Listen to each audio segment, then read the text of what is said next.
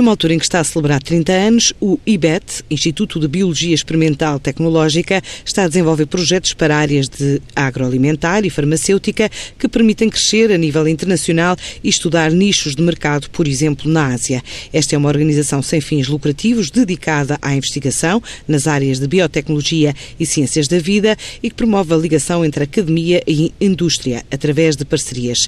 Este ano, uma das apostas de investimento do Instituto passou pela renovação e modernização da unidade piloto de investigação científica e continua a recrutar. Alguns planos retratados à TSF por Paula Alves, a atual CEO do Instituto. O nosso investimento, basicamente, como somos sem fins lucrativos, portanto, tudo aquilo que fazemos de uh, uh, investimos. Investimos em criar novos empregos e conseguir reter em Portugal jovens que são licenciados e doutorados, alguns por nós, outros noutras universidades, mas somos uma das entidades que emprega mais doutorados. Quantos por ano? Temos vindo a crescer, mas temos nos nossos quadros a crescer, mas em termos de, de PhDs, nós neste momento temos 70 doutorados empregados no, pelo IBED, portanto, somos penso que maior, em termos privados uma das instituições que, que, o faz. Claro que o IBET não são só os seus doutorados, não são só os seus investigadores, porque também é preciso técnicos para desenvolver, mas nós conseguimos reter a, a, portanto, a maior parte das pessoas que está no IBET, se não quase toda,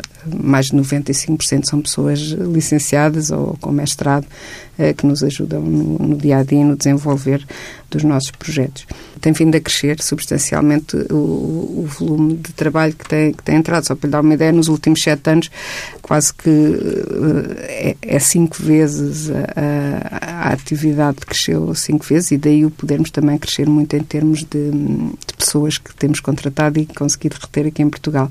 Portanto, basicamente trabalhamos para a Alemanha, para o norte da Europa, portanto, para a Suécia e Finlândia, Uh, também temos, e o grande cliente neste momento que tem vindo a crescer mais nos últimos anos é, é Boston, nos Estados Unidos. Temos alguns projetos ainda uh, em embrião, digamos, por exemplo, com Singapura, uh, tenho também algum um projeto com, na Austrália, mas a Ásia tem sido, portanto, ainda não foi, em termos de desenvolvimento do IBET, uma área, uma zona estratégica para, para irmos em termos de, de negócio, porque realmente temos vindo a crescer, nós estamos a crescer uh, bem, muito bem. Portanto, nos últimos anos, como lhe digo, tem sido sempre 10%, 20% a mais. Portanto, é, é, é, para, para chegarmos a mercados como na Ásia, é preciso termos uma robustez que ainda não sentimos essa necessidade, porque realmente formar talentos nesta área e entregar, e isso é a coisa principal. É porque nós,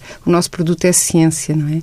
E, portanto, para, para formar as pessoas e para irmos com força e entregar a horas, e que é o nosso, um dos nossos modos é We Deliver, que é para as pessoas não voltarem e continuarem a, a, confiar em nós. E, portanto, eh, queremos fazer isso passo a passo e bem com os passos bem medidos. E a Ásia realmente é um mercado enorme está, já falámos várias vezes, como foi a América Latina também, portanto, em termos do Brasil, por exemplo, é um mercado enorme para estas áreas novas, das novas terapias, vacinas eh, de nova geração, mas efetivamente, como temos uma, uma procura imensa, países como a Alemanha e estes clientes que nos cada vez têm crescido de ano para ano dentro do IBET. São serviços e projetos de investigação que significam cerca de 12 milhões de euros de volume de negócios anual, 8 milhões só na área farmacêutica e no exterior.